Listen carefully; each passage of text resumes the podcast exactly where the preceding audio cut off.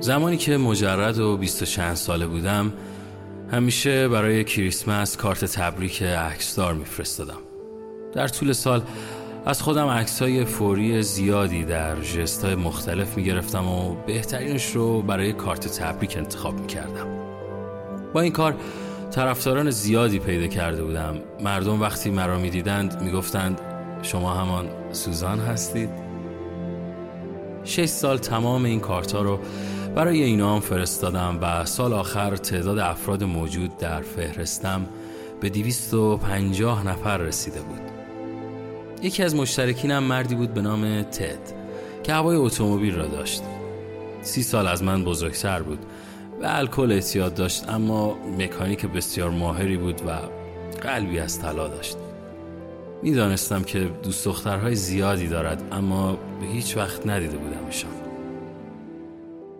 چون کار اتومبیل دستش بود هر سال برایش کارت ارسال می کردم او هم برای من کارت میفرستاد و همیشه در عکسهایش یک ماهی بزرگ را توی دست گرفته بود.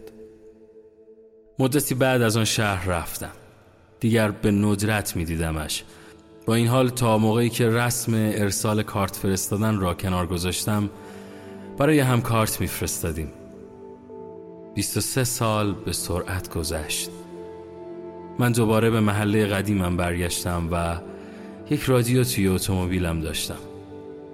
یک بار که در اتاق انتظار نشسته بودم جوانی به سراغم آمد و گفت شما سوزان هستید؟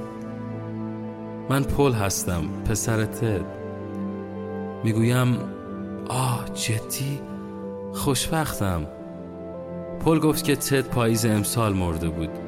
برای همین او و خواهرش برای تد لباسی تهیه می تا با آن دفنش کنند.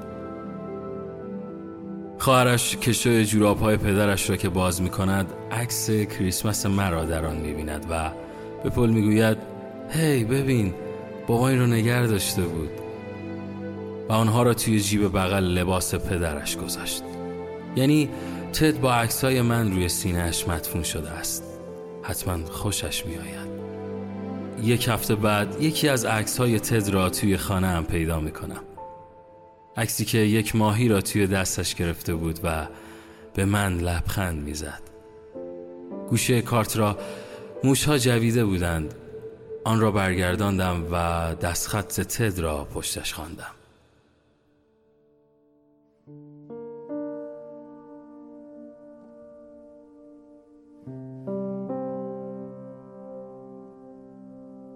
سوزی هفده سال است که توی فکر و قلب منی.